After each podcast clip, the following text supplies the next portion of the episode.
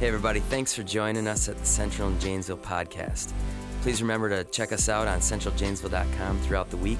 We're excited for wherever God's got you at right now, and we hope this message brings you a little closer. Thanks. All right, so who here is a morning person? Uh, who here is a night owl? Now, you morning people, you used to always confound me. Honestly, how can you wake up and just be in a good mood? Like, that's dumb. People should wake up and be in a bad mood for at least like the first 30 minutes of the day. It should just be a rule. What's there to be happy about when it comes to getting out of your soft, cozy, comfortable bed? Now, that's actually how I grew up my whole life thinking. I've always been a night owl. I'd fall asleep at 11 p.m. all the way back in kindergarten. Uh, this week, my wife and kids were gone for a couple nights, and I stayed up until like 1 a.m. just because I'm, I'm dumb like that. I hated humans until about noon or so every day of my life for many, many years. my family, man, they would stay away from me until at least like after the end of the school day. So with that as my history while growing up, I never understood when I'd hear about people stay, getting up in the morning at like 5:30 for anything. That just sounds stupid. Granted, I'd get up at like six o'clock or 6:15 for morning basketball, uh, but the idea of getting up every single day that early just it made no sense to me. Before moving here, in fact, I was very likely to be found running or doing my workouts at like 10 p.m. Uh, much more likely than I was to be found doing it in the morning. And but over the course of time, while I've been living here in Janesville, I've learned to enjoy mornings uh, a little more all the time. Uh, what once seemed like a sacrifice that I wasn't willing to pay, which was going to bed earlier so that I could actually wake up earlier, it was beginning to sound more and more like something that made sense. And now I can't think of a whole lot of mornings where I haven't woken up fairly early to get an early morning workout in and maybe some prayer time and reading time. Um, I've almost become a full fledged morning person. I say hi to my wife and kids before they say hi to me usually. I'm, a- I'm actually like, I'm actually kind of happy in the mornings now. I haven't fully sacrificed my late nights. I uh, can't do that, but I've sort of compromised and it's made me, I think, a more enjoyable person to be around. I think. Uh, what is it that can lead a person to doing something in life that they might have at one point thought that they would never do? Do they just get up and one day make a crazy decision to sacrifice everything? Or is it a gradual act of one sacrifice here and one sacrifice there that, that leads us one day to a place where we're living a life that we never anticipated? Is a life of sacrifice completely irrational? Uh, you know, does life of sacrifice mean that we're constantly doing what we loathe to do because we see it as the spiritual thing or the right thing to do? Today, as we continue on this with this Move series and the story of Abraham, we come to a story of sacrifice that probably trumps any story of sacrifice that we could ever come across. In fact, this story, it seems insane, literally insane. If this story happened today, We'd throw this dude in prison for being a sociopathic, murderous, crazy father. But was this story a story of irrational sacrifice? Or was it the story of a man who had come so far along in his trusting relationship with God that what he did actually was completely rational and level headed? Why don't we dive into the story here? And the story comes from Genesis chapter 22. And it says, Sometime later, God tested Abraham. He said to him, Abraham, here am I. He replied. Then God said, uh, Take your son, your only son, whom you love, Isaac, and go to the region of Moriah. Sacrifice him there as a burnt offering on a mountain I will show you. Early the next morning, Abraham got up and loaded his donkey. He took with him two of his servants and his son Isaac. When he had cut enough wood for the burnt offering, he set out for the place God had told him about. On the third day, Abraham looked up and saw the place in the distance. He said to his servants, Stay here with the donkey while I and the boy go over there. We will worship, and then we will come back to you. Now that's interesting, right? Why would Abraham say that both he and Isaac would come back? He knows he's going to sacrifice his son. Could it be that he knows in his heart that God is either going to stop him short of killing his son or that he's going to bring him back from the dead? Keep in mind, all the promises God has made to Abraham and, and, about how his son is going to lead to sons and daughters as numerous as the stars in the sky. Abraham seems to believe that God is still going to carry that promise through, even though he's been told to sacrifice his son. Okay, so now we're going to go on uh, with a little bit more of the passage. Verse 6 Abraham took the wood for the burnt offering and placed it on his son Isaac. And he himself carried the fire and the knife. As the two of them went on together, Isaac spoke up and said to his father Abraham, Father. Yes, my son, Abraham replied. The, the fire and wood are here, Isaac said, but where is the lamb for the burnt offering? Abraham answered, God himself will provide the lamb for the burnt offering, my son. And the two of them went on together. All right, now we're going to talk about this more in, in a bit, but take a moment to recognize something kind of crazy here. Look at Isaac's trust of Abraham. If you're a parent, you know how hard it is to get your kids to do any kind of chore. Two weeks ago, uh, our girls took the week as our spring break. You know, being homeschooled this year, uh, I guess you can kind of make that call whenever you want. Uh, well, one of the days, Finley says, my, my six year old, she says, we don't, we don't have to do any chores because we don't have school, right? And we're like, no, that's just what you get to do just to live here, child. and uh, sometimes getting our kids to help around the house, it, you know it, it's like pulling teeth. But notice Isaac here. He asks his dad where the lamb is. And his dad says that God will provide it. And Isaac simply believes it. Why would he believe it? Because Abraham has lived a unique life.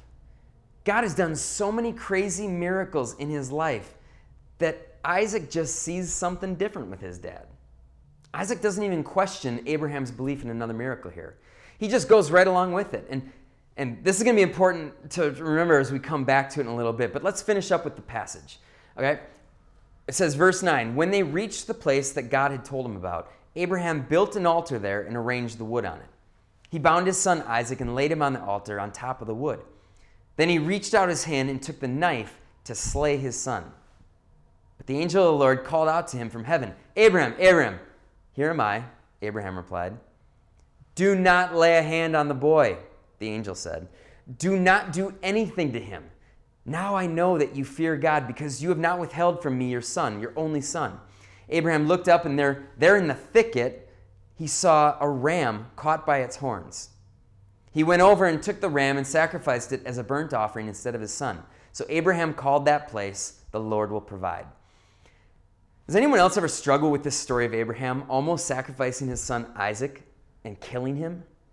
Let's be honest, there's some real danger in this story, is there not? When you hear about a religiously zealous person carrying out a murderous plot in the name of God, what do you think about it? I think every one of us is horrified by it, right? But we, we took this, this story, if we took it simply at its face value, I think it would mean one of two things. One, that Abraham was either he was crazy, a murderous, crazy zealot, or two, maybe God could call us to this kind of violence as a sort of sacrifice for him. But obviously not. We don't believe either of those things. But why? Why not is the question that we need to understand. And it's important because we need to understand why Abraham's sacrifice is altogether different than anything you or I might be called to. We are definitely called to live a life of sacrifice, but God will always work within a rational line of reasoning. The story this story may not seem rational at the outset, but when we look at the bigger context of the story, Abraham's actions were rational in a way that they never could have been if, he, if, we, if you or I felt like we were being asked by God to sacrifice our child. I want to preface by saying that in studying this for this message, I found a really well thought, thought out article uh, by a man named Matthew Rowley of the Gospel Coalition. It was titled Irrational violence, uh, reconsidering the logic of disobedience in Genesis 22. And the reason I say that is it might be a good supplemental piece for you to, to read sometime this week if you're interested. Uh, for me, it was really enlightening uh, on this subject of Abraham's sacrifice. Now, Rowley really helped me come to grips with how God could call Abraham to this sacrifice and how Abraham could actually look to carry out such an awful task.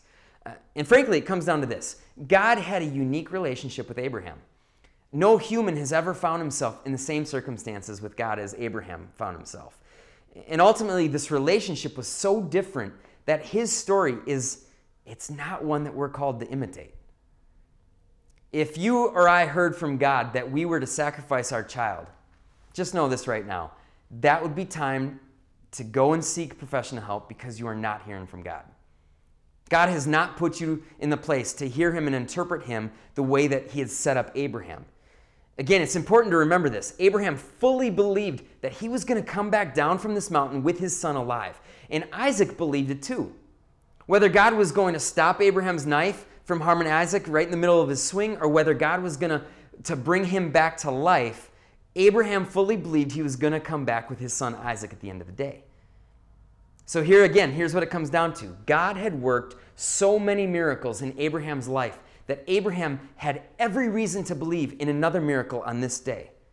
And he had every reason to believe that he could correctly interpret God's voice, even if what was being asked of him seemed illogical to the rest of the world.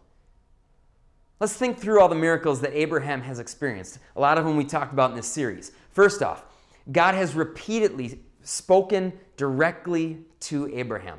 He visited Abraham. You know, God showed himself as three visitors coming into his tent, into his camp, to tell him that his wife was going to have a child.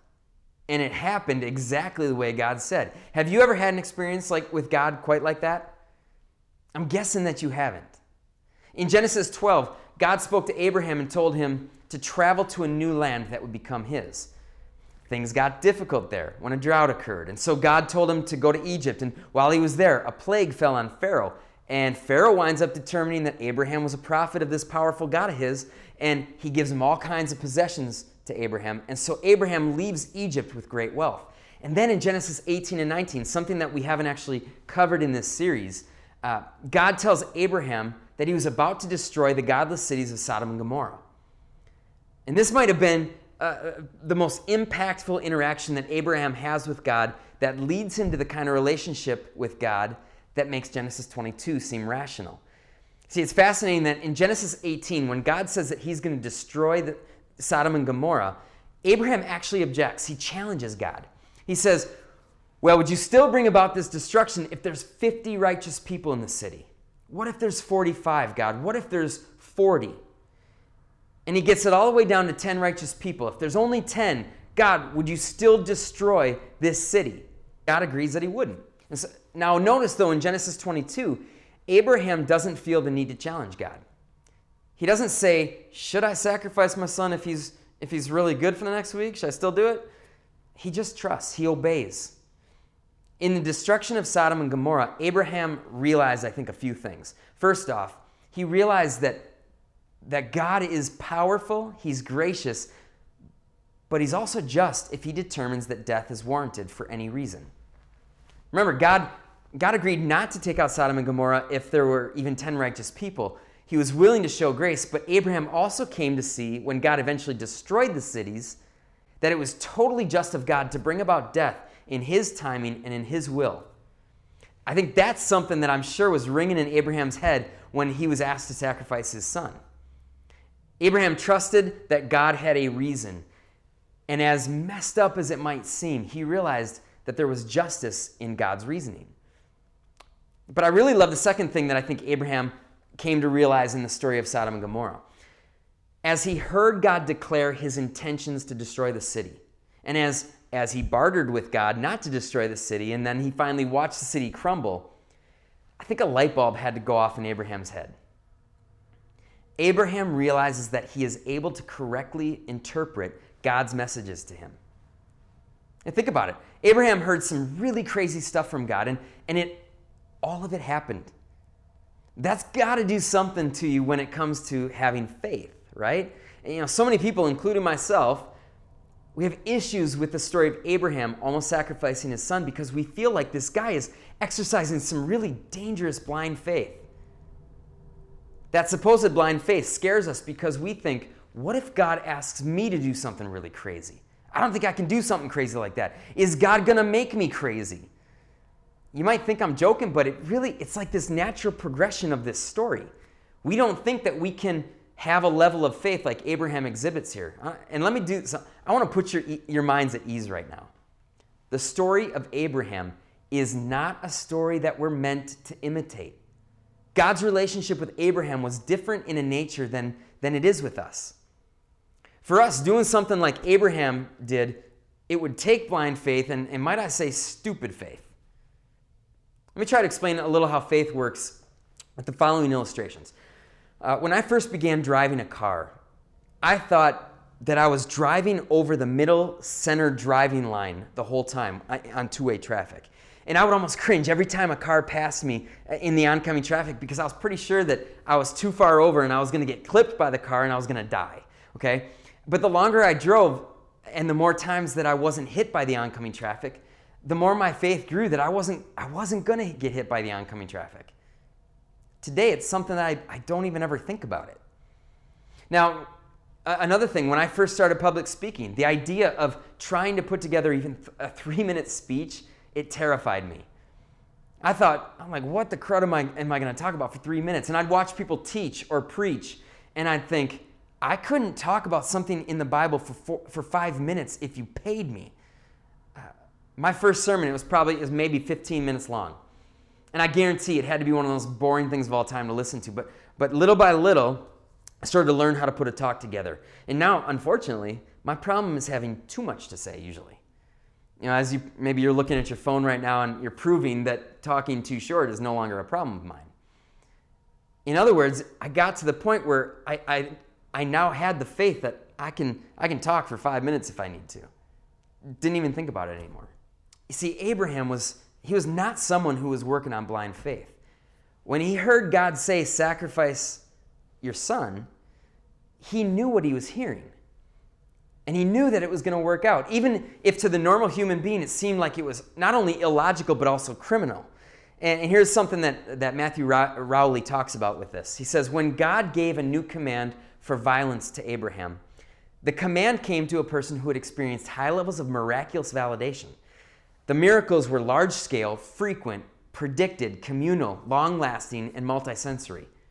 To the degree that the miraculous validation increases, the chance that one is deceived or exercising blind faith decreases.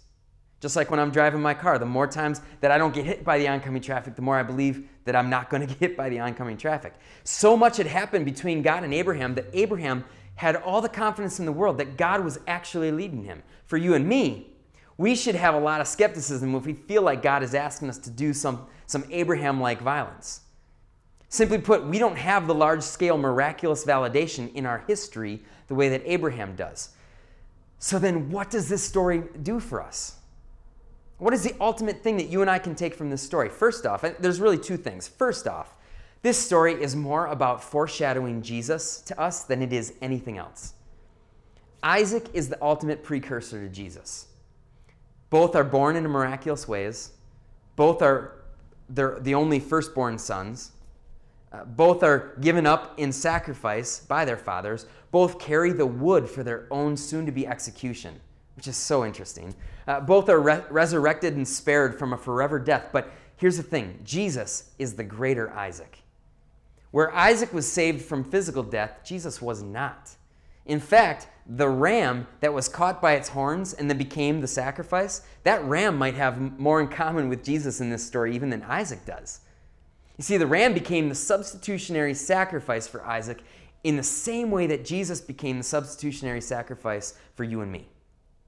Now, we can walk away from this story and, and see the foreshadowing of Jesus, and honestly, I'd be fine with ending it right there. Seeing how God puts the story of Jesus even into the stories of the Old Testament, it fascinates me and it makes it all the more real and confirms in my heart that this story of Jesus is real, that this Savior of the world was long before planned out before he ever things ever happened. But I think that there's something in Abraham's trust for God that we can actually take with us and it can help to mold our trust moving forward. Another thing I like that Rowley says is he says, because of the large deposits already in Abraham's trust bank, he knew with certainty that God would either stop the knife or raise Isaac up from the dead. Man, I want to have a trusting God that looks more like that. Now, sure, I haven't, I haven't and I never will have the kinds of experiences with God that Abraham was afforded as a prophet of God. God did something unique with Abraham in order to put on display for all of us to learn and also to put out the promises that he wanted to put out to the human race. But still, I want more of the trust that Abraham had. How can that happen? It happens like this let God move in you to a greater faith a little bit every day. That seems so simple. And maybe it's too simple, but you know what? I think, I think we make it too difficult usually. We have this tendency to want God to do something huge in our lives before we've ever let Him grow our faith through the small things first. You know, I wanted to become a generous person. Well, guess what? I had to start small. I had to start buying gifts for my family at the dollar store. Seriously. Little by little, I saw that it really was better to give than to receive, and I, and I realized that I could be more generous. Uh, maybe you couldn't imagine giving 10% of your income as tithe back to God. Then start little. Start with 1%. Maybe you can't imagine praying for 30 minutes every day. Good, okay? Neither can I usually. Then start by talking with God for two minutes. See where God takes you with that little start. Maybe you can't imagine asking your neighbor to come to church with you. Then start by asking their name. And if you know their name, start by asking them over for dinner. Maybe you can't imagine reading the, through the whole Bible in a year. Again, good. I can't do it. Start by reading a few verses in the book of John or Philippians and, and see what God does in your heart with that little start. Maybe you can't imagine changing the world. Then change one habit in your life that helps you grow a little bit this week, that helps you be ready for a world change later on down the road. Abraham would, wouldn't have had the faith to take his son Isaac on the mountain and know that everything was going to be okay until God built his faith by doing all of these miraculous things in his life. Let God do some amazing little things in your life before you expect yourself to become this giant in the faith. Don't expect too much out of your faith right now. Let God grow it. Let God build up your trust a little bit every day. He's not asking you to sacrifice your whole life right, away right now, today, in ways that you cannot fathom doing.